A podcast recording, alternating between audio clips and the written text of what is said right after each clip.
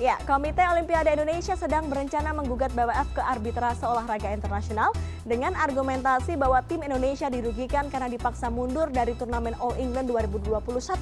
Untuk mengukur peluang KOI jika jadi menggugat BWF, melalui sambungan telepon telah bergabung bersama kami Eko Nur Kristianto di Jakarta. Halo, selamat malam Mas Eko.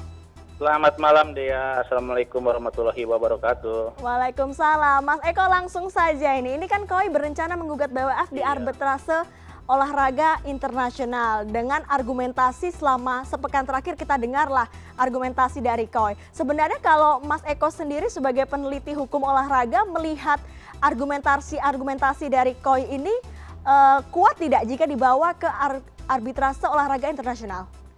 Ya tergantung bagaimana KOI itu bisa menyusun argumentasinya dan mengumpulkan bukti-bukti. Kan ini masih dalam proses ya. Bahkan perkembangan terakhir ya, ini juga CNN yang mengangkat beritanya ya. Itu dari pemerintah malah nggak mau ikut-ikutan loh. Jadi andai kata tetap mau mengadukan BWF ke CAS ya, itu sudah diwanti-wanti bahwa pemerintah Indonesia jangan diseret-seret. Ini langsung dinyatakan oleh Pak Menpora ya, Pak Gatot gitu. Jadi dasarnya jelas gitu, karena Pak Gatot merasa sudah ada permintaan maaf itu ya beberapa hari yang lalu. Gitu. Nah akhirnya itu menurut saya perlu ditinjau ulang juga itu rencana itu gitu ya. Terlepas dari kalau misalkan mau mengajukan ke CAS ya, itu kan hak ya dan tentu saja nggak dilarang gitu, silahkan gitu. Tapi melihat keadaan sekarang memang perlu ada pertimbangan-pertimbangan juga gitu. Tapi kalau misalkan andai kata tetap mau ke sana gitu ya, itu harus disiapkan tuh argumen-argumen yang kuat gitu. Nanti kan intinya semua perkara terkait olahraga itu kan pasti diterima ya. Maksudnya pasti itu bisa diajukan gitu. Nah, nanti kan akan dilihat legal standing ya. Legal standing. Kalau kita bicara masalah CAS tentu saja nanti yang dilihat itu ketika KOI ya, National Olympic Committee-nya. Karena itulah yang terkoneksi atau bisa membawa perkara ke CAS gitu. Tapi tentu saja masalahnya ini kan antara federasi ya, antara PBSI dengan Badan Federasi Bulu Tangkis Internasional. Gitu. Nah itu Mas Eko, artinya ya, bisa tidak seperti KOI kemudian melakukan gugatan, tapi bukan PBSI? Ya tetap harus ada obrolan. Ini kan masalahnya kan kemarin itu kan PBSI-nya. Tetap harus ada obrolan dong. Masa misalkan PBSI-nya nggak mau, udah damai, bahkan udah ada komunikasi yang sangat mesra, masa tiba-tiba KOI-nya malah menggugat, itu kan agak aneh juga gitu. Yang jelas posisi sekarang pemerintah sudah tidak mau dibawa-bawa lagi kalau misalkan kan ada gugatan ke CAS. Pertimbangan pemerintah cukup masuk akal ya, selain ada permintaan maaf ya, kemarin yang juga harus disikapi positif. Juga terkait ini kan, kita juga fokus ke Olimpiade, nanti juga mau bidding ya, Olimpiade tahun berapa? 2032 kita bidding kalau nggak salah ya. Nah itu juga hal-hal seperti ini kan jadi pertimbangan gitu. Itu dia. Termasuk statement dari para pemain soal kerugian material selama isolasi mandiri di sana, apakah ini bisa menjadi argumentasi ketika memang akhirnya KOI mengajukan gugatan? Betul, itu bisa. Jadi kalau kita perhatikan ya, yang namanya arbitrase itu, walaupun tidak semua putusannya berupa tentang materi ya, materi, denda, uang, tidak semuanya. Tapi kalau kita ngomongin arbitrase gitu ya, dari sejarahnya, lalu juga ini kan erat kaitannya dengan hubungan perdagangan, keperdataan gitu. Memang corak materi atau nominal uang itu sangat erat gitu. Nah justru nanti yang paling masuk akal, yang paling rasional ya, argumen dari pihak Indonesia gitu, melalui KOI kalau misalkan mau ke CAS, justru memang terkait hal-hal material seperti itu, berupa uang, misalkan hotel sudah bayar, lalu kerugian transportasi dan lain sebagainya. Persoalannya adalah tujuan kita katanya kan yang utama itu kan adalah tentang kedaulatan, harga diri, martabat bangsa kan, tidak mau dilakukan semena-mena, lalu ingin juga memberi pelajaran kepada BWF ya, biar kerja lebih benar lagi profesional gitu. Nah nanti kan nggak mungkin tuh putusan CAS memutuskan agar BWF kerja lebih benar, kan nggak mungkin ya, nggak mungkin putusan itu seperti itu. Nanti putusan kan mungkin berarti harus membayar, mengganti segala macam ya.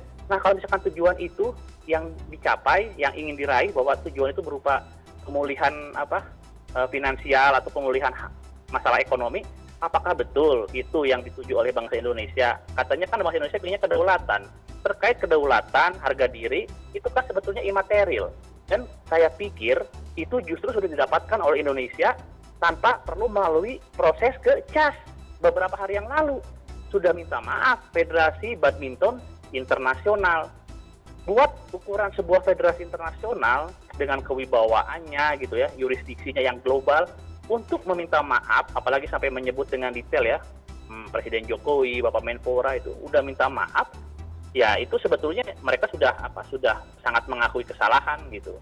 Ya terlepas mau dianggap mungkin belum cukup dan lain sebagainya, itu persoalan lain gitu deh. Jadi hal imaterial justru sudah didapatkan oleh Indonesia, saya pikir, tanpa melalui putusan dari CAS. Mas Eko, kita bicara lebih luas lagi, ini arbitrase olahraga internasional tentunya tidak sedikit orang yang belum mengerti. Boleh digambarkan kepada kami secara awam, sebenarnya kekuatan hukum apa dari arbitrase olahraga internasional sehingga pihak yang berperkara harus menaati putusan? Ini kan jelas, karena makanya di puncak ya, jadi semua sengketa terkait olahraga, bahkan itu melibatkan federasi ya. Federasi internasional itu kan induk organisasi tertinggi ya, dari komunitas olahraga tertentu, yaitu aja udah putusan maksimalnya di CAS gitu.